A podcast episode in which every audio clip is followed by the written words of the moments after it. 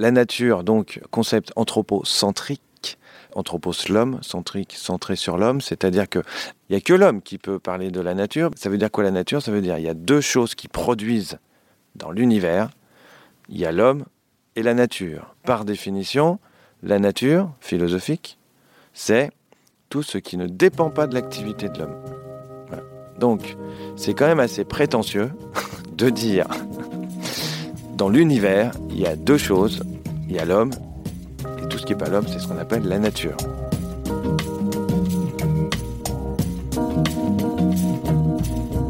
Gilles est prof de philo.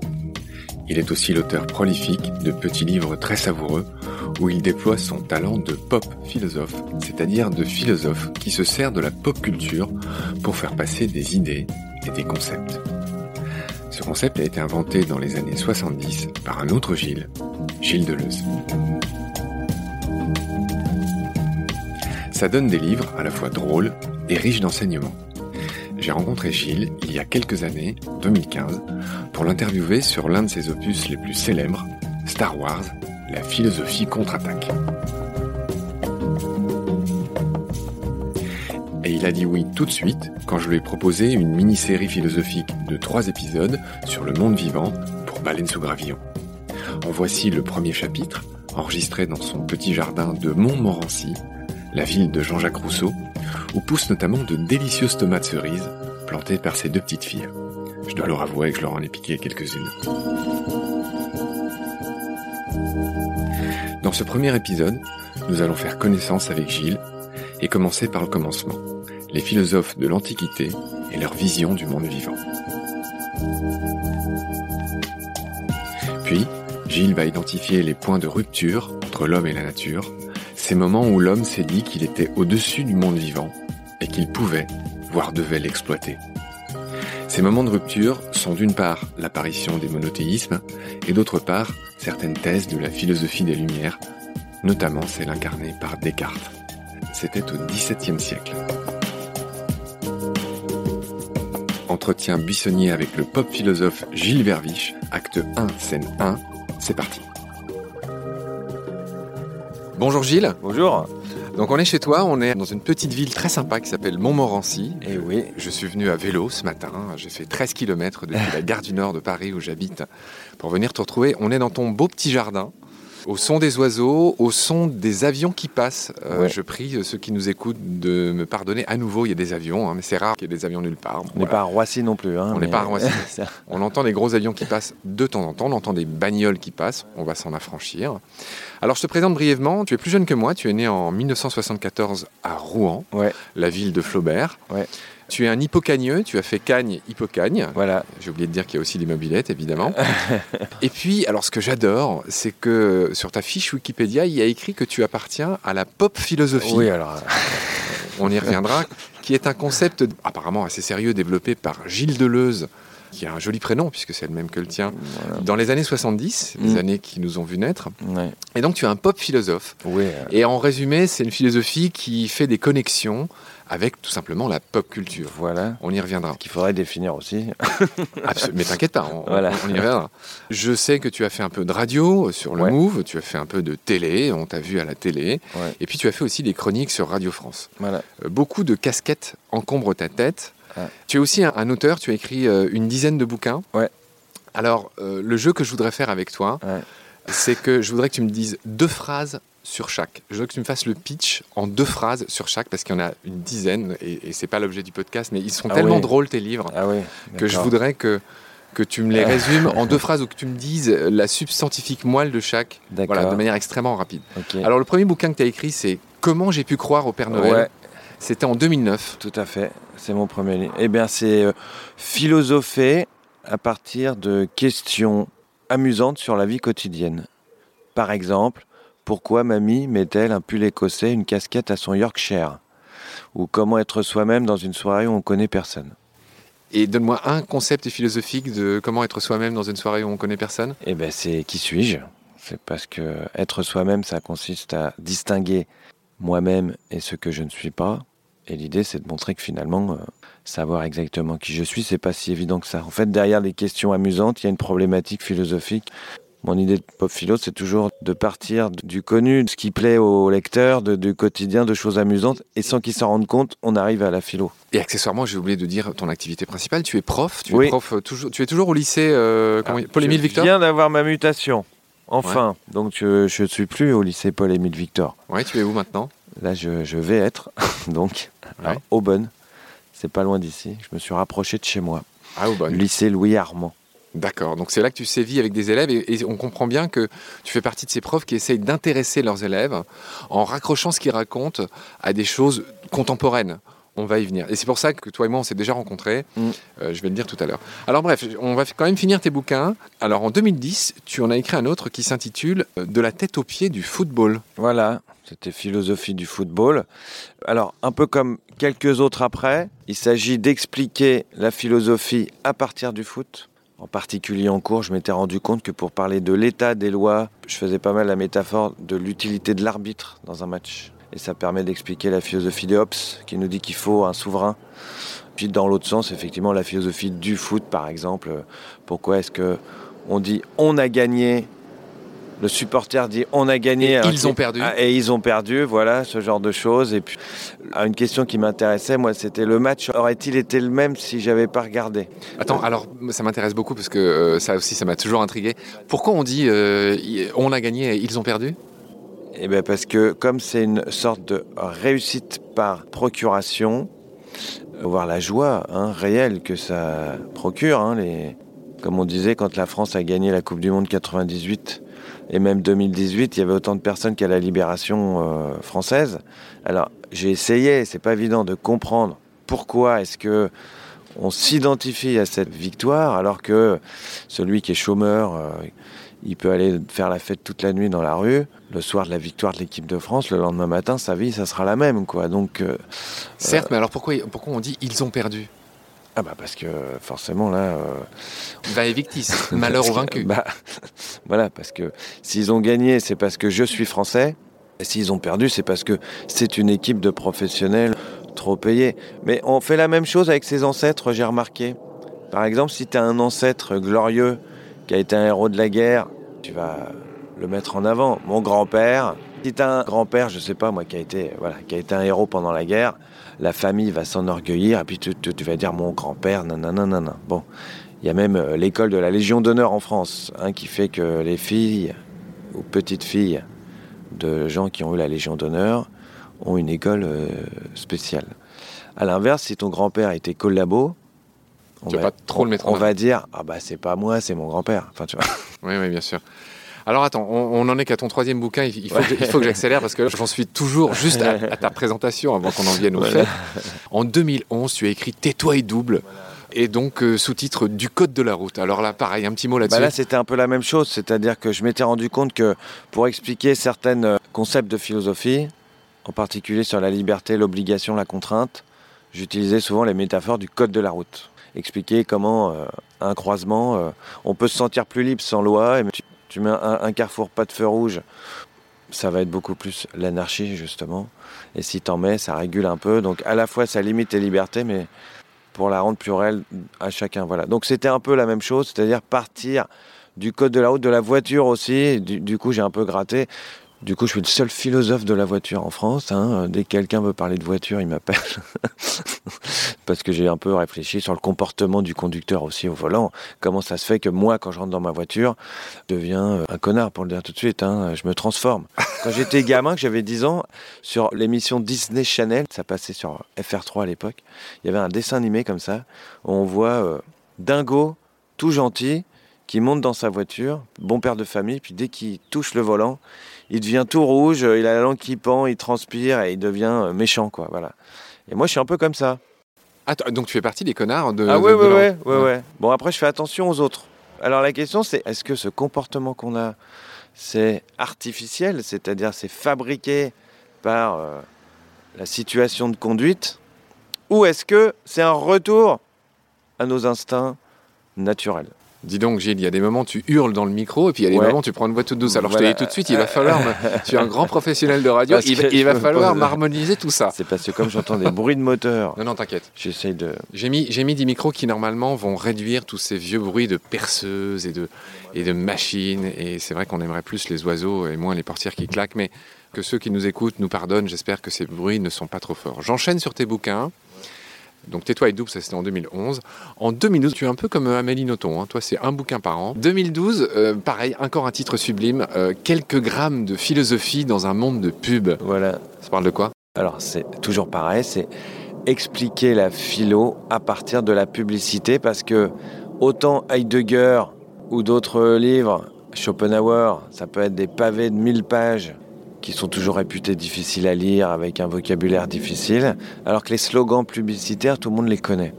Et par exemple, quelques grammes de finesse dans un monde de brut, tout le monde connaît ce slogan.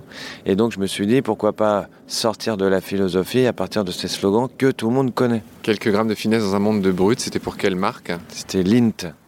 Le chocolat Lint. C'est bien, tu as su répondre à ça. Voilà. je m'en souviens. On est exactement de la même génération. Euh, la génération Culture Pub, c'est euh, Exactement, j'adorais cette émission. Moi aussi, Thomas Hervé. Ok, alors ensuite je suis pas sûr. 2013, euh, c'est quoi? C'est Peut-on rire de tout? Je pense que c'est mon meilleur bouquin. C'est le moins rigolo. Ouais. Le pitch en deux phrases. C'est une vraie euh, des dissertation. Peut on rire de tout Voilà, c'est vraiment savoir euh, en trois parties thèse, antithèse, synthèse. Foutaise. Thèse, antithèse, voilà, foutaise. Voilà. Alors pas foutaise, hein, justement. Paradoxalement, c'est mon livre le moins marrant.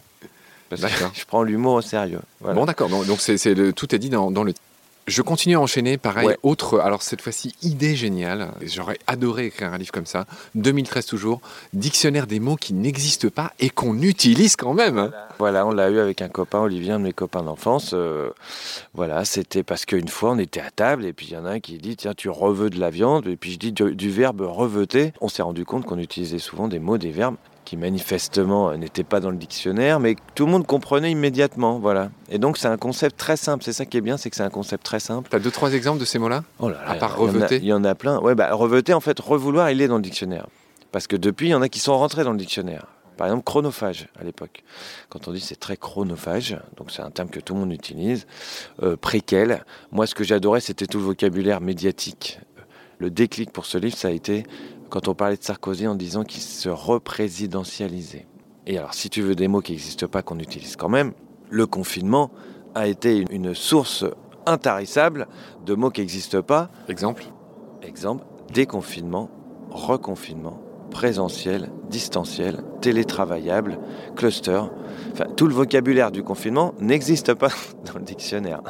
Extraordinaire. On pourrait faire un, un volume juste sur les mots du confinement.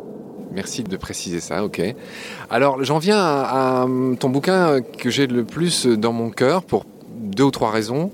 Euh, c'est tout simplement Star Wars, deux points, la philosophie contre-attaque. Et là, il faut que je raconte moi quelque chose, c'est que c'est comme ça que je t'ai connu, c'est la raison pour laquelle je te tutoie, c'est la raison pour laquelle je te connais. Parce qu'il y a quelques années, tu fais partie de ces auteurs. Alors moi, je, je suis journaliste, donc euh, quand j'ai envie de contacter un auteur, ben, je tente ma chance. Et puis, je dois dire que la plupart du temps, ils me répondent. Tu as fait partie de cela. Étant un énorme fan de Star Wars, je t'avais proposé qu'on se rencontre. Je t'avais pas menti, je t'avais dit j'ai pas forcément d'interview à te proposer ou de machin. Je voudrais juste te voir. Puis à l'époque, tu étais un peu à la télé, euh, tout ça. J'étais bien pris. 2015-2016, euh, c'est ma grosse année. En effet, en effet. Et on s'est vu dans un café, on s'est parlé. Je t'avais trouvé un peu ronchon ou quoi, mais tu, tu, devais être un peu fatigué. Mais on avait super bien parlé et voilà, tu as fait partie de mes belles rencontres. Et puis maintenant que j'ai lancé Baleine sous Gravillon, je me suis dit, je cherche un philosophe. Et comme je te l'ai dit quand je t'ai appelé, tu fus mon premier choix. Parce que je voulais faire de la philosophie, je voulais parler des animaux, de la nature et des rapports qu'on entretient avec eux et elles, avec un philosophe. Et tu as été mon premier choix pour ça. Euh, parce que je te connaissais, et parce que tu es un peu médiatique, parce que tu es un pop philosophe. Et donc voilà, il y aura plus de, surprises pour tout le monde. J'enchaîne, ça doit être mon, introduction la plus longue de l'histoire de Baleine sous Ça fait déjà une émission. en effet, mais je pense que c'est intéressant, euh, comme ça les gens te connaîtront un peu, avant qu'on commence à parler de, notre sujet, hein, qui est la nature et l'homme et, des rapports entre les deux. Donc 2018, nouveau bouquin qui s'intitule Le secret de Platon. Ouais. Alors là, je veux que tu battes un record. Quel est le secret de Platon en termes de concision? C'est la réponse au mystère de l'Atlantide. Ouais, à savoir. Oui. Je ne vais, pas, je vais pas le dire. bah non, c'est un, un, livre d'énigmes. Tu vois, c'est un thriller euh, ésotérique. Donc si je te le dis là, c'est fini. C'est plus Mais c'est un essai ou un roman? C'est un roman. Ça fait longtemps que je voulais faire ça parce que j'ai été élevé au jeu de rôle, à Tolkien. Donc je voulais faire un roman. C'est une autre approche pop philo, c'est-à-dire euh, transformer la philo en, en scénario. Ok. Donc c'est un roman avec une intrigue, avec des personnages. Est-ce qu'il y a une chance que je reparte de chez toi avec un ou deux bouquins dédicacés? Ah ouais, carrément. T'en as en J'ai réserve des ou- exemplaires grand-mère, entre guillemets. Et, euh, Je vais d'abord faire mon émission, essayer de pas trop te concerner et peut-être que j'aurai de la chance. J'essaie de finir ta longue liste de bouquins que tu as écrits. 2019, peut-on réussir sans talent ni effort? Sans effort ni aucun talent. Voilà. Sans effort ni aucun talent, voilà, oui. Alors ça, c'est un qui m'a qui me tenait à cœur. Voilà, c'est mon premier. On sent que tu parles de toi finalement. C'est ton Ouais. livre le plus personnel. Alors voilà, le prochain est encore plus personnel sur l'ennui. Parce que tous les autres livres étaient un instrument pour transmettre, faire découvrir aux gens la philosophie à partir de supports de pop culture, populaire ou pop ou comment on veut. Là, c'était vraiment On est plus dans le développement personnel. là-dedans. Oui, Ah, avec pas ce du titre. tout, pas ah du non tout. Je déteste le développement personnel. Donc Ouais. c'est mon, Pourquoi? c'est mon ennemi juré. Parce Pourquoi? que euh, Tu trouves ça trop facile? pas facile, je trouve ça euh, malhonnête. Je trouve ça euh, vendre du bonheur. Je supporte pas ça. Tu trouves ça mensonger De C'est-à-dire du bonheur aux gens. des supporte espèces de ça. recettes à 2 francs 50 Ah ouais, pour euh, toujours, faire toujours, croire qu'on toujours. des gens qui étant euh, c'est de la pop méditation là je sais pas qu- quoi euh, déjà dans le développement personnel c'est pas très joli comme terme hein, c'est personnel voilà donc c'est d'abord moi je vais bien et puis je verrai après Comment m'intégrer voilà donc donc dans peut-on réussir sans effort ni aucun talent? Justement je tape en partie là-dessus moi, c'était le, mythe de la méritocratie et du mérite. Et dans ce mythe et méritocratie, il y a le discours de conseillers en stratégie d'entreprise qui sont aussi des coachs de développement personnel. Donc, le modèle, en fait, d'entreprise devient le modèle de vie qui rendrait tout le monde heureux. Voilà. Exemple type, le Miracle Morning, tu connais peut-être ça, hein, le matin magique, qui s'est vendu à des millions d'exemplaires. On t'explique que pour être vraiment heureux, il faut se lever à 5-6 heures du matin pour, parce que tu as des moments que à toi. Donc on est dans une espèce de, de mythe du zen. voilà. Et en fait, à la fin, on te dit comme ça, tu seras encore plus productif dans la journée dans ton entreprise. Enfin voilà. Donc c'est comment vendre du bonheur à des travailleurs pour les rendre encore plus efficaces pour euh, le travail. Donc euh, moi, il y a un truc euh, qui me va pas du tout dans le. Ok. Donc c'est pas du tout, c'est de la philosophie sur le concept du mérite, pour montrer que c'est qu'un mirage, une illusion. Voilà. Et donc c'est le premier livre sur lequel la pop philo devient vraiment une méthode au service d'une thèse, Qui est? Mais qui est que le mérite n'existe pas. Et donc quoi? Donc on peut réussir en étant malin? Non, non, non, non. Ça veut dire qu'il y a des choses qui dépendent de nous et d'autres qui n'en dépendent pas. Donc c'est un petit guide qui permet d'accepter finalement son destin de la manière la plus intelligente. Voilà, connais-toi toi-même. Voilà. Alors accepter, c'est pas renoncer non plus. hein. C'est se dire, ce qui compte, c'est d'avoir fait ce qui dépendait de moi. Voilà. Et le reste, euh, C'est cette célèbre prière que j'aime beaucoup. euh, je sais plus d'où elle sort cette prière, mais qui dit euh, Dieu, donne-moi la force d'accepter les choses que je ne peux pas changer. Donne-moi le courage de changer les choses que je peux changer. Et surtout, donne-moi la sagesse d'en connaître la différence. Voilà, J'adore cette prière. Exactement, voilà, parce que le, le mythe du mérite, c'est tu sais, le travail, l'effort, le mérite, c'est l'idée de la réussite, que si tu fais des efforts, tu parviendras à tes fins. Alors beaucoup de déceptions pour ceux qui ne parviennent pas, et du coup de la culpabilité aussi, parce que si tout dépend des efforts, alors ceux qui réussissent pas, bon déjà il y a ce modèle de réussite qui est seulement euh, de l'entreprise, mais celui qui ne réussit pas va se dire c'est de ma faute puisque tout dépend de, des efforts et de la bonne volonté. Donc non, Et ceux qui réussissent, ils peuvent pas dire je me suis fait tout seul. Je parlais tout à l'heure de développement personnel, un truc un peu égoïste, mais l'éthique qui consiste à dire je me suis fait tout seul, je viens de rien, ça veut quand même dire je dois rien à personne. Donc déjà, c'est sympa pour ceux qui t'auraient aidé sur ta route. Et puis ça veut dire comme je me suis fait tout seul et que je dois rien à personne, eh ben je vais pas aider les autres non plus. C'est une éthique qui me plaît pas beaucoup moi. C'est bien clair. Alors, on va finir cette plus longue présentation de l'histoire De- de Gravure. On est toujours dans l'introduction, euh, chers pas commencé en fait. Commencé. C'est terrifiant. Mais on va quand même dire un mot. Tu me l'as pas demandé, mais je le fais quand même sur ton prochain bouquin qui va sortir fin septembre Voilà. 2020, 23 septembre, voilà. qui va s'appeler?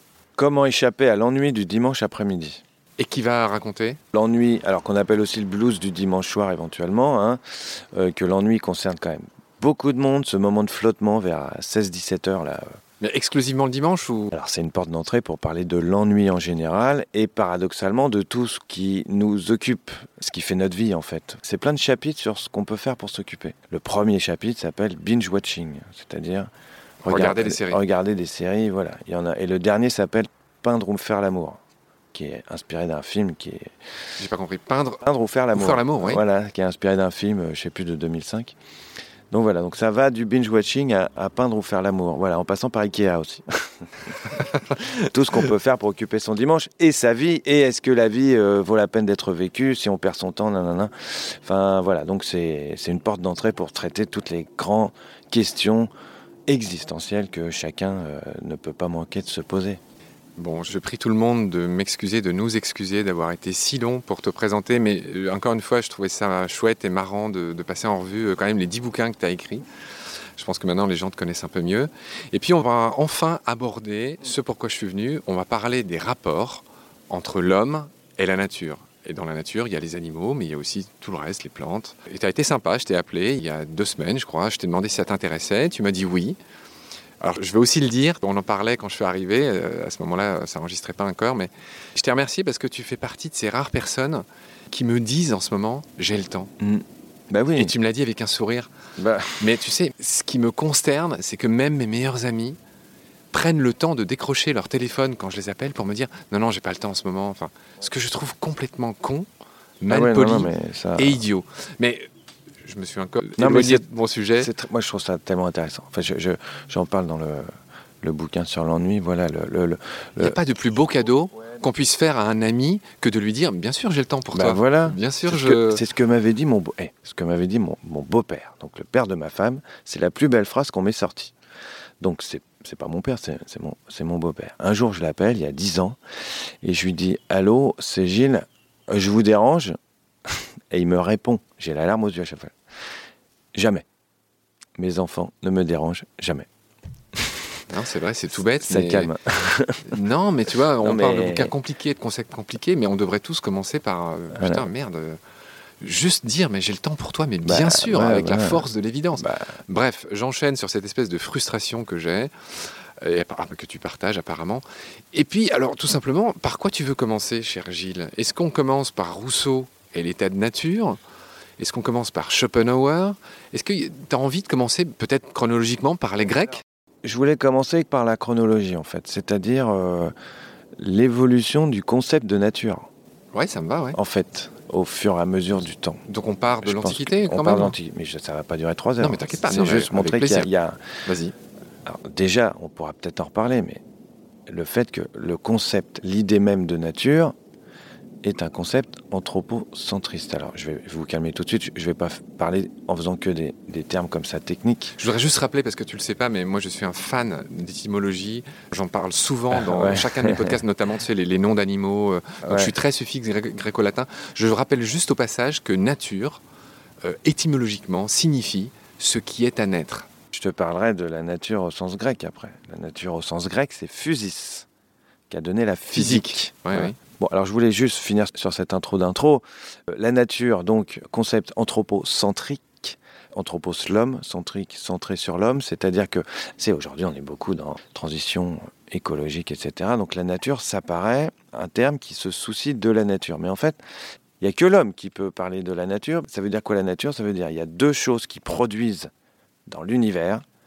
Il y a l'homme et la nature. Par définition, la nature philosophique, c'est tout ce qui ne dépend pas de l'activité de l'homme.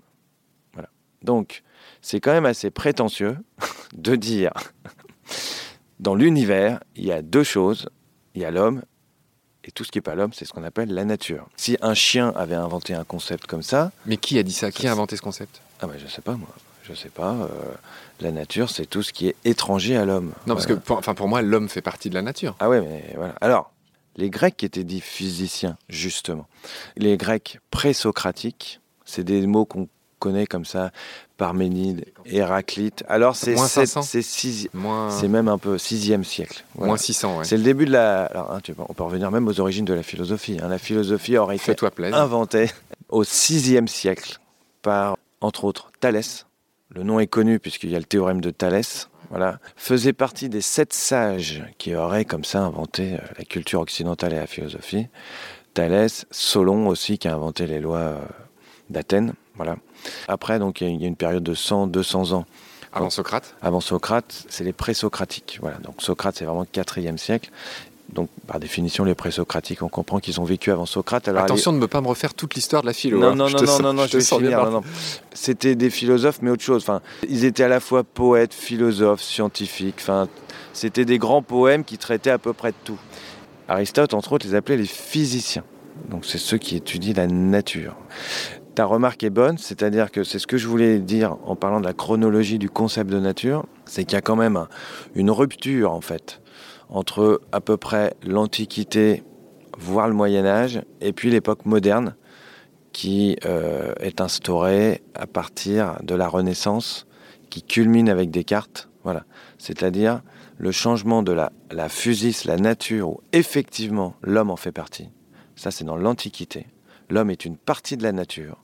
On pourra parler des philosophes antiques dont la règle fondamentale, c'est vivre selon la nature. Voilà. Un de mes livres de chevet, là, c'est, il est là-dessous. c'est Diogène, et cynique alors on peut dire que tu as ramené plein de bouquins pour t'y référer et, que de manière extrêmement gauloise, je les, utilise pour caler nos micros. voilà. Donc, euh, non mais euh, voilà, donc c'est pas mal. Au moins ça sert à quelque chose. Le mot d'ordre dans l'Antiquité, c'est vivre selon la nature.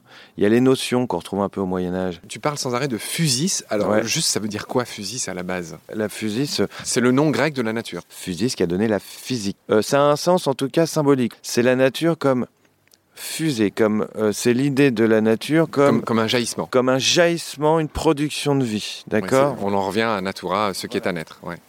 Et, donc l'homme fait partie de cet euh, ensemble, de ce jaillissement. Donc euh, la nature, c'est la vie.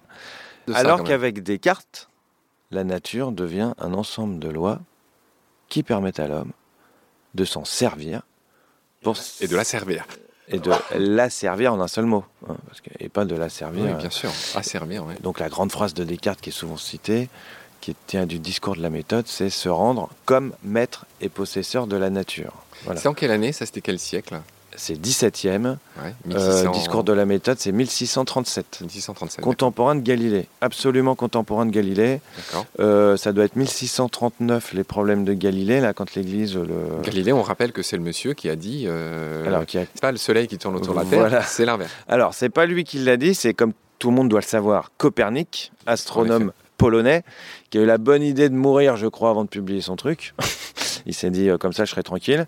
Et, Et en fait, Galilée a publié un bouquin qui s'appelait Dialogue sur les deux principaux systèmes du monde, où il comparait le système de Ptolémée de l'Antiquité, où la Terre était au centre du monde. Le géocentrisme. Voilà, le géocentrisme, avec l'héliocentrisme, donc c'est le Soleil qui est au centre du système, défendu par Copernic. Et dans son bouquin, il dit pas que Copernic c'est plus vrai, il dit que ça marche mieux que c'est plus simple. Il dit pas que ça correspond plus à la réalité, il dit c'est quand même plus pratique. Bon, résultat, il était obligé de s'allonger par terre dans une église pour dire euh, j'ai faute. Tu parles de Galilée là De Galilée, voilà, qui a dû se rétracter. Il y a eu un film là-dessus excellent avec euh, Claude Rich. Voilà, et donc je crois que c'est en 1993 que Jean-Paul II a dit euh, bah, L'Église reconnaît que Galilée avait raison.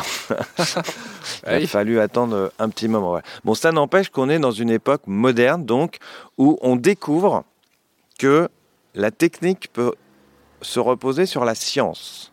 Parce que jusque-là, contrairement à ce qu'on peut croire aujourd'hui, aujourd'hui on croit que toutes les recherches scientifiques servent à des applications euh, pratiques, mais en fait, depuis la nuit des temps, il y avait la technique d'une part et la science d'autre part. La science était, euh, on pourrait dire, un peu gratuite, même si bon, c'est pas, faut pas être non plus euh, complètement angélique. Mais par exemple, on a fabriqué des lunettes astronomiques. Spinoza, grand philosophe contemporain de Descartes, quel siècle quel, 17e, donc Spinoza était. Il n'y avait pas de prof de philo à l'époque. Les profs de philo, c'est Kant qui les a inventés à la fin du 18e siècle. Il n'y avait pas de prof de philo avant. C'est-à-dire que tous ces gens devaient gagner leur vie autrement. Ça, c'est intéressant. Hein. Descartes était militaire de carrière. Et Spinoza était tailleur de lunettes astronomiques. C'est comme ça qu'il gagnait sa vie et il paraît qu'il était très très bon. Et eh ben, on fabriquait des lunettes astronomiques avant de connaître les lois de l'optique. Il y a des choses qui étaient empiriques, la technique se faisait, et à côté, il y avait de la science qui recherchait les lois. Euh. Et Descartes se rend compte que si la technique repose sur les lois de la nature, ça va rendre les choses beaucoup plus efficaces. Et à partir de là, donc, il dit la science va nous permettre de nous rendre comme maître et possesseur de la nature. Et donc, la nature devient le serviteur de l'homme, et donc l'homme ne fait plus partie de la nature, mais comme dirait un peu euh, Spinoza lui-même, l'homme se prend dans la nature comme un empire dans un empire. C'est-à-dire qu'il y aurait des lois de la nature, il y aurait des lois des hommes, qui est au-dessus, qui se prend pour un... On parlera peut-être tout à l'heure des, dieux, des bêtes. Tu veux dire que les hommes, si je résume ce que tu es en train de dire, que les hommes ont chopé le boulard Ouais. sur le tard un peu Tout à fait, tout à fait, tout à fait. Alors sur le... Ouais, ouais, les, antiques étaient un peu mieux. euh, Les antiques, voilà. tout, en, tout en ayant dit, enfin, tout en ayant une connaissance du monde, on va dire, dans les sciences dures, euh, l'atome, la physique quantique, Ouais, ils ouais, n'avaient pas ouais, tout ça. Mais ils avaient quand même une intuition qui, exactement. qui paraît euh, Exactement. plus modeste. qui paraît plus modeste. Alors en même temps, il y avait l'idée du sage, etc. Il y avait, mais exactement, exactement. Euh, bon, il y a la définition d'Aristote qui dit l'homme est un animal sociable, zoon politikon, qui veut dire à la fois social et sociable. Ça veut dire que social, ça veut dire Qui de fait vit en société. Alors de fait, il ne peut survivre qu'en société, en groupe. Et sociable, c'est aussi que il a des sentiments qui le, qui l'a- l'attirent vers les autres. Alors tu voulais parler, on parlera de l'état de nature dans 5 secondes. Mais Hobbes, par exemple, au XVIIe siècle, qui a beaucoup euh, décrit l'état de nature, Hobbes euh, va complètement contre Aristote et va dire l'homme n'est pas du tout sociable, c'est un loup solitaire, l'homme est un loup pour l'homme, etc. Mais effectivement, c'est pas mal vu de dire que les hommes se sont au fur et à mesure détachés de la nature dans leur théorie. Alors peut-être avec euh, le progrès, je donne pas de jugement de valeur quand je dis le progrès, c'est le changement, l'évolution des sciences et des techniques justement, où finalement euh, l'homme commence à se faire un monde autour de lui qui le sépare de plus en plus de la nature. Peut-être que comme disait Marx, les idées reflètent la réalité euh, sociale. D'accord. Tu m'as presque vendu Rousseau, enfin, c'est-à-dire qu'on allait aborder Rousseau Ouais. dans 5 secondes il y a 5 minutes. Voilà. Et donc, je veux bien, euh, si ça te paraît opportun, qu'on Ouais, ouais. enchaîne sur Rousseau. Est-ce qu'il y a un petit saut quantique entre Rousseau et ce que tu viens de dire, par exemple? Il y a peut-être un retour. Un retour à- vers l'Antiquité vers la nature, voilà, vers bon là je, je t'avais emmené aussi les, les rêveries du promeneur solitaire. Bon ça, t'as dit tout à l'heure que j'habitais à Montmorency, c'est la ville de Rousseau. hein. Ah, c'est drôle. Tout est Jean-Jacques Rousseau ici. Ah, c'est drôle. En ouais, bas il y a une résidence Jean-Jacques Rousseau, le lycée c'est le lycée Jean-Jacques Rousseau, il y a la statue de Jean-Jacques Rousseau. Pourquoi? Parce que Jean-Jacques Rousseau a vécu à Montmorency cinq ans avant de fuir euh, parce qu'il était poursuivi par la police. Et donc on peut visiter le musée Jean-Jacques Rousseau qui a été sa maison à Montmorency. C'est là qu'il a écrit le contrat social entre autres. J'habite à Montmorency et c'est là que Rousseau a vécu. J'ai pas habité là pour ça. Bon. Quel snobisme, Mais, mon cher mais- Gilles. mais voilà, donc Rousseau est de Montmorency. C'est la ville de Rousseau. Et Bon, effectivement, ça. Voltaire s'était moqué de lui parce que dans le discours sur l'origine de l'inégalité, comme il défend pas mal, euh, fait- il revient à Diogène en fait. Enfin, je vais essayer d'expliquer ça simplement, ça sera bien. Mais Voltaire, par exemple, qui a lu le discours sur l'origine de l'inégalité, se moque de lui en disant Monsieur, quand on lit votre livre, on a envie de se remettre à quatre pattes. Donc c'était euh, quand même une vanne hein, de Voltaire. Voilà, on peut prendre cette porte d'entrée. Une phrase très connue de Rousseau, qui n'est pas de Rousseau en fait. C'est comme souvent. Oui. C'est l'homme est naturellement bon, c'est la société qui l'a perverti. C'est-à-dire, il revient un peu à Diogène, à ces philosophes de l'Antiquité qui disent qu'il faut vivre selon la nature, et Diogène qui disait qu'en gros, toutes les valeurs de la société sont artificielles. Artificielles aux deux sens du terme, en fait. Évidemment que tout ce que la culture, la civilisation a produit, c'est artificiel, puisque c'est le sens étymologique. Mais l'artifice aussi, comme tu le sais, veut dire faux. Veut dire que quand on dit c'est quelqu'un d'artificiel, il y a un jugement de valeur négatif sur l'artificiel. Et ça vient sans doute, ça remonte à Platon. D'accord. Tu, tu as évoqué euh, Diogène, que j'aime beaucoup. hein. C'est ce monsieur qui vivait dans un tonneau et qui a eu des punchlines extraordinaires, notamment avec Alexandre le Grand. Voilà, tout à Euh, fait. qui, euh, quand Alexandre le Grand, qui régnait sur la moitié du monde à cette époque, du monde connu, euh, lui disait Cher ami, que puis-je faire pour toi? Et qui lui aurait dit cette phrase absolument fabuleuse Ôte-toi de mon soleil. Et puis voilà, il y a l'histoire du tonneau que tout le monde connaît. Et puis il y a aussi euh, une autre histoire que les gens connaissent moins et que moi j'adore. Je suis en train de sortir ma science. C'est en voyant un enfant qui mangeait avec ses doigts, euh, Diogène aurait dit. euh, Sachant que Diogène vivait comme un clodo dans son tonneau avec trois fois rien, en voyant un enfant manger avec ses doigts, il jette son écuelle en terre cuite et il dit Cet enfant m'apprend que je vis dans le luxe. Ouais, ouais, voilà, voilà, Voilà, puis, exactement. bon, bref. Alors, bref, Diogène, c'est quelle école de pensée? C'est les stoïciens? Non, c'est les cyniques. Les cyniques. Ça a donné le terme cynique, euh, Qui vient de chien. Qui vient de chien, exactement. Je suis fan d'étymologie. Voilà, et, et, revendique, et ça a donné le terme. Kunos. Être Kunos, voilà, le chien. Parce qu'il revendique le fait de vivre comme un chien, c'est-à-dire. Dans la simplicité. Dans la simplicité. Dans le dénuement. En se satisfaisant des besoins naturels, animaux. Parce que ce qui perd les hommes, c'est les désirs artificiels, justement, les stoïciens sont les héritiers des cyniques. Hein. Celui qui a fondé le stoïcisme, Zénon de Citium, avait pour maître un cynique, Cratès, je crois. Et donc, il y a toujours ce fait de vivre selon la nature et de dénoncer tous ces passions, désirs artificiels, en gros, amour, gloire et beauté.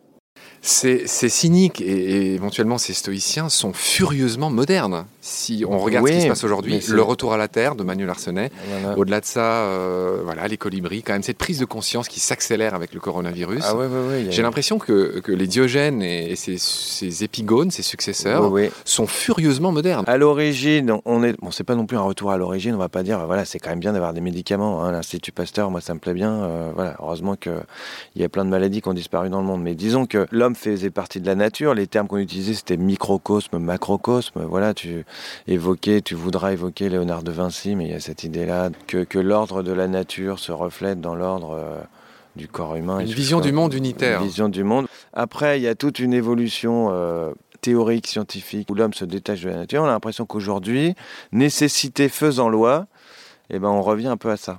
Ok, donc on était dans l'Antiquité, j'essaie de faire un petit bilan de tout ce qu'on a appris. Bah, c'est l'évolution de la notion de nature en fait, et du coup du rapport à l'homme et de la nature. Ce que tu m'as appris, c'est que euh, la pensée n'a pas toujours été ce qu'elle est aujourd'hui. C'est-à-dire que dans l'Antiquité, il pétait un tout petit peu moins plus haut que le cul voilà.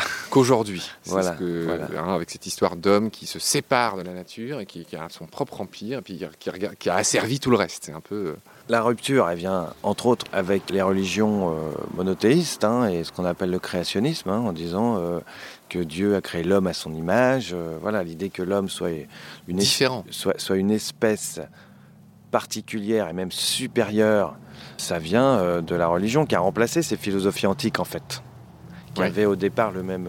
Enfin, qui a remplacé, qui a suivi, qui a succédé qui a, succès, qui a fait disparaître aussi. Parce que, ah oui, ah mais ce que je veux dire, c'est que c'est pas du tout la même pensée. Non, non. Mais que les Grecs, tout ça, ils étaient beaucoup mais plus. Mais alors remplacé dans. Euh, parce que ce que disait la philosophie au départ, aujourd'hui, on pose toujours la question ça sert à quoi la philo? Voilà. À part avoir son bac. En bah, France, à caler des micros. Par exemple, voilà. ça sert à quoi? À l'époque, les philosophes, c'était des écoles de pensée qui proposaient aux hommes la meilleure manière de vivre pour atteindre le souverain bien. C'est pas rien, hein. Le souverain bien, c'est-à-dire euh, être heureux, entre autres, et quelqu'un de bien être à la fois quelqu'un de bien heureux, parce que quelqu'un qui est heureux mais qui n'est pas quelqu'un de bien, c'est atteindre le bonheur en gros. On y revient aussi à ça hein, aujourd'hui avec euh, justement euh, méditation, développement personnel, etc. Est arrivé euh, des gars comme un certain Jesus hein, qui arrive et qui dit aimez-vous les uns les autres, vous allez parce que les philosophes de l'Antiquité c'était oui je peux vous donner les moyens d'être heureux mais ça va être difficile, c'est un travail. Connais-toi toi-même, la sagesse. Quand on lit euh, Épictète, Épicure, euh, il y a toujours l'idée qu'il faut être raisonnable, que, qu'il va falloir progresser dans, Pas d'excès, dans des du, travail, de l'humilité. C'est beaucoup d'efforts pour peu de récompenses, mais à la fin, quand tu seras un sage, es heureux. tu seras heureux. L'autre, il arrive, dit heureux les simples d'esprit, aimez-vous les uns les autres. Euh, moi j'ai deux trois punchlines et puis vous serez heureux. Donc voilà. Et, surtout le royaume des cieux, voilà, c'est après quoi. Parce que Épicure, Épicure, Épictète apprennent aux hommes à vivre avec l'idée qu'ils vont mourir en l'acceptant. Philosopher, c'est apprendre à mourir, hein, ce que reprend Montaigne. Alors que dans la religion, c'est plutôt non, vous n'allez pas mourir en fait, vous allez vivre encore. Voilà, donc c'est pas du tout les, les mêmes choses. Et de fait, toutes ces écoles de pensée qui ont duré, c'est intéressant, qui ont duré quasiment mille ans hein, quand même, hein, parce qu'elles ont été, en gros, elles ont existé de 4e, 5e siècle avant Jésus-Christ jusqu'au 4e siècle après, donc ça fait mille ans, voilà, ont disparu avec l'avènement du christianisme, qui dit l'homme est au centre du monde. Et je pense que c'est là que commence c'est pas pour taper sur la religion, non, non. Et ceux qui ont combattu l'Église comme Galilée n'ont pas du tout arrangé les choses. Hein. Quand Descartes arrive, eux, ils se luttaient contre l'Église en tant que euh, censeurs de la science, mais c'est pas pour ça qu'ils n'étaient pas d'accord. Ça, ils ont encore enfoncé le, clou. Comment ça en sortir? Il y a des bribes, là, les Rousseau, Taureau 19e. Euh, bon, et puis après, ça a quand même encore duré jusqu'à début du 21e siècle. Hein. Alors je voudrais te proposer quelque chose. Euh, l'heure tourne, c'est passionnant, tout va bien. Ah, je vois le bouquin Star Wars là. Euh, qui ne cale pas de micro, lui. C'est le seul qui est resté Voilà, en, en voilà. liberté. Euh, L'heure tourne et donc on, on va. Je te propose qu'on, dans les minutes qui suivent, de clore cette première partie. Et c'est bien, on a, on a commencé par l'Antiquité, on est arrivé jusqu'à ce changement, euh, jusqu'à cette hubris, c'est-à-dire euh, le fait que bah, voilà, l'homme euh, que j'ai résumé par qui pète plus haut que son cul et qui commet cette espèce de péché contre Alors on appelle ça de l'anthropocentrisme. Oui, oui. L'homme qui pète plus haut que son cul, ça s'appelle de l'anthropocentrisme. Oui, mais moi j'aime bien parce que c'est mon père qui Non, mais moi, ça. ce que j'aime bien, c'est de comprendre que derrière des mots qui ont l'air compliqués, il y a des idées simples, quoi. Ah oui, fait, bien sûr. hein. Ah bah, péter plus haut que son cul, moi je la trouve plus sympa, y compris l'image euh, que l'anthropocentrisme. Mais que je connais par ailleurs. On devrait trouver un terme un peu scientifique, tu sais, C'est- comme euh, Oui, orchidocleste, euh, c'est quoi l'orchidoclase Ah, euh, qui casse les couilles. qui casse les couilles. Ah, je connaissais pas celui-là. C'est comme la, la tétrapilectomie. ouais, l'art de couper les cheveux en quatre. La Ah oui, merci, c'est les- ça fait- Et donc, pour, pour péter plus haut son cul, je pense qu'on pourrait trouver un truc euh. Orchidoclaste. Ah, tu, tu tu merci de m'offrir ce mot, il est, il est- il est sublime, orchidoclaste. Alors bref, vu qu'on va clore ce premier épisode dans quelques minutes, euh, je te laisse euh, l'initiative. On, on va garder effectivement euh, tout ce qui va se passer par la suite pour le prochain épisode, hein, euh, l'ère moderne. Donc, euh, On dirait que c'est l'hi- l'histoire du concept de nature. Qu'est-ce Voilà. que tu souhaiterais rajouter? Est-ce qu'on a fait le tour? Voilà, si on est un peu chronologique, est-ce que tu souhaites rajouter quelque chose avant, avant de clore euh, ce premier entretien? Ou est-ce qu'on a été complet? On peut être complet. Ouais, ouais, bah c'est. c'est- c'est- Oui, vas-y. Pardon, ça serait juste dire que. euh, parce que quand on disait il pétait moins au cul à l'époque d'un c'est pas. Je veux dire, dire écologie, ta, ta, ta, euh, aujourd'hui, c'est pas, euh, contrairement à ce que dit Voltaire sur Rousseau, c'est pas retour aux origines. Enfin, tu vois, tu, tu- voilà, moi, c'est-à-dire qu'il y a un truc qui me gêne, moi, par exemple, c'est la notion de naturiste. Bon, effectivement, on pense au Cap d'Agde, machin, euh, les nudistes, mais Les culs mais, mais voilà, les culs nus, là, j'ai vu un article, là, c'était marrant, sur donc les, les, les camps plutôt échangistes libertins. le titre, c'était On est venu faire du cul. Voilà. Mais euh, C'était dans quelle euh, revue? oh, c'était dans le, le Parisien ou, Ou l'Obs. plus, ou l'Obs, enfin un journal sérieux. C'était je te, sens, je te sens assez euh, lecteur de l'Observateur, toi. Tu dois être un- encore un de ces philosophes de Non, non, gauche. Non, non, non, justement, je, je refuse d'être philosophe de gauche parce que. euh, Bah, tu es quoi alors? p- parce que moi, je suis plutôt de gauche, hein, mais déjà quand tu dis ça, t'as- t'as- tu perds deux tiers de. Parce que par ailleurs, la gauche, Nouvelle Obs, Télérama me plaît pas beaucoup. Pourquoi?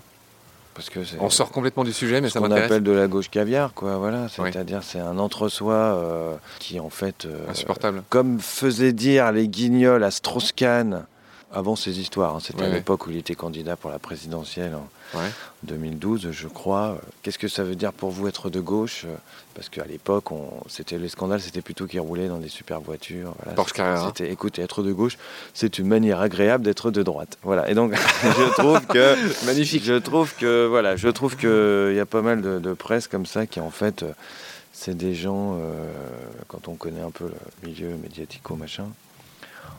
On voit Bon. pas trop ce qu'il y a de gauche Tu, là-dedans. tu seras d'accord avec moi pour dire que c'est vrai que c'est ma digression, je te prie de m'en excuser. On est complètement sorti de notre sujet. Ouais. C'était pas inutile, je pense que je la garderai au montage. Oui, donc quand je dis euh, se rapprocher de la nature, c'est pas retour euh, à l'origine. C'est comme quand on soigne une maladie, ça on l'apprend chez Canguilhem, dans le normal et le Ah, pathologique. Oui, Canguilhem. La guérison, c'est pas le retour à l'état initial, comme on l'a bien compris avec le confinement. C'est-à-dire, euh, quand on va résoudre les problèmes, ce sera pas revenir comme avant, hein, comme quand dans un couple il peut y avoir une crise et on dit euh, j'aimerais que tout redevienne comme avant. C'est pas possible, c'est pas le but, c'est pas intéressant. Ça veut dire quoi Tout redevienne comme avant, on va pas enlever Et nos. surtout, c'est pas possible. Voilà, c'est d'abord c'est pas possible. Je veux dire, c'est ni possible ni souhaitable. Voilà. c'est pas comme un disque dur qu'on pourrait reformater. Euh, euh, Voilà. Et encore une fois, il s'agit pas de tout jeter. Euh, je veux dire, le- le- l'espérance de vie des êtres humains a explosé à partir de l'invention des vaccins avec Pasteur.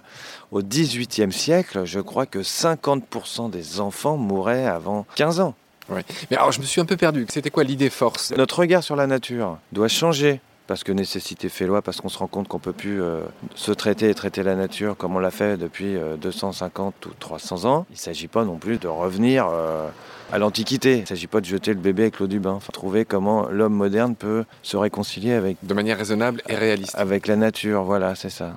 Tu parlais du fameux exemple avec le gamin. euh, il jette euh, son assiette en disant Oh, Un gamin m'a surpassé en, en frugalité. Enfin, il y a différentes traductions. Il ne s'agit pas de faire ça, il ne s'agit pas de se mettre à quatre pattes. Donc euh, l'idée c'est de trouver un chemin, mais nouveau, quoi, qui correspond à l'époque, en s'inspirant peut-être à la fois de la nature et à la fois du rapport que les hommes ont pu avoir avec la nature, mais sans prétendre faire un retour à un âge d'or qui a jamais existé d'ailleurs. Le mythe de l'âge d'or aussi, ça tu connais peut-être, mais le mythe de l'âge d'or, comme on le dit, c'est un mythe, c'est l'idée que ah bah c'était mieux avant, l'idée du paradis perdu, l'idée qu'on est que des gens mauvais, que tout était mieux avant, on sait jamais quand d'ailleurs, parce que quand tu reviens à l'époque, tu te rends compte que on n'était pas si heureux que ça. euh, C'est pas retour à un âge d'or, c'est réinventer euh, plutôt un horizon. Un- copain parle de futur souhaitable, c'est ça. Très bien, cher Gilles. Alors, je pense que là, on a déjà la matière pour notre premier épisode, donc je te propose qu'on s'arrête là. Eh ben, Tout ce que tu voulais me dire, tu me l'as pas demandé en fait encore. Je dirais qu'on a planté un très joli décor de ce qui va suivre. Et on va se dire au revoir, et puis euh, on va te retrouver euh, dans un prochain épisode. Merci Gilles. Ben merci. merci. Euh, au revoir et donc à très bientôt. À bientôt. To, to be, to be continued. Voilà, vraiment. hein, C'est pas comme si. Voir euh, qu'il progresse. ah, absolument. à la prochaine. à bientôt.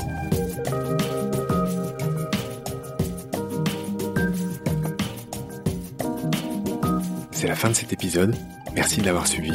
Rendez-vous tous les mercredis et les dimanches pour de nouvelles découvertes. Merci de partager le lien de Baleine sous Gravillon et de vous abonner sur votre plateforme d'écoute si vous avez aimé. Des étoiles et des commentaires sont indispensables pour être mieux référencés et j'en ai beaucoup trop peu pour l'instant. Pourtant, grâce à eux, le podcast serait spontanément proposé à davantage d'auditories. Baleine sous gravillon est fait sans aucune aide, sans pub. Il me prend tout mon temps depuis quelques mois et n'est pas monétisable. Celles et ceux qui le souhaitent peuvent donc aussi m'aider en faisant un don sur le site Tipeee. Merci par avance. Vos critiques, conseils, suggestions et idées sont aussi les bienvenus sur la page Facebook de Baleine sous gravillon que j'alimente et consulte tous les jours. D'ici là, prenez soin de vous et de ce qu'il y a autour de vous. Merci. À bientôt.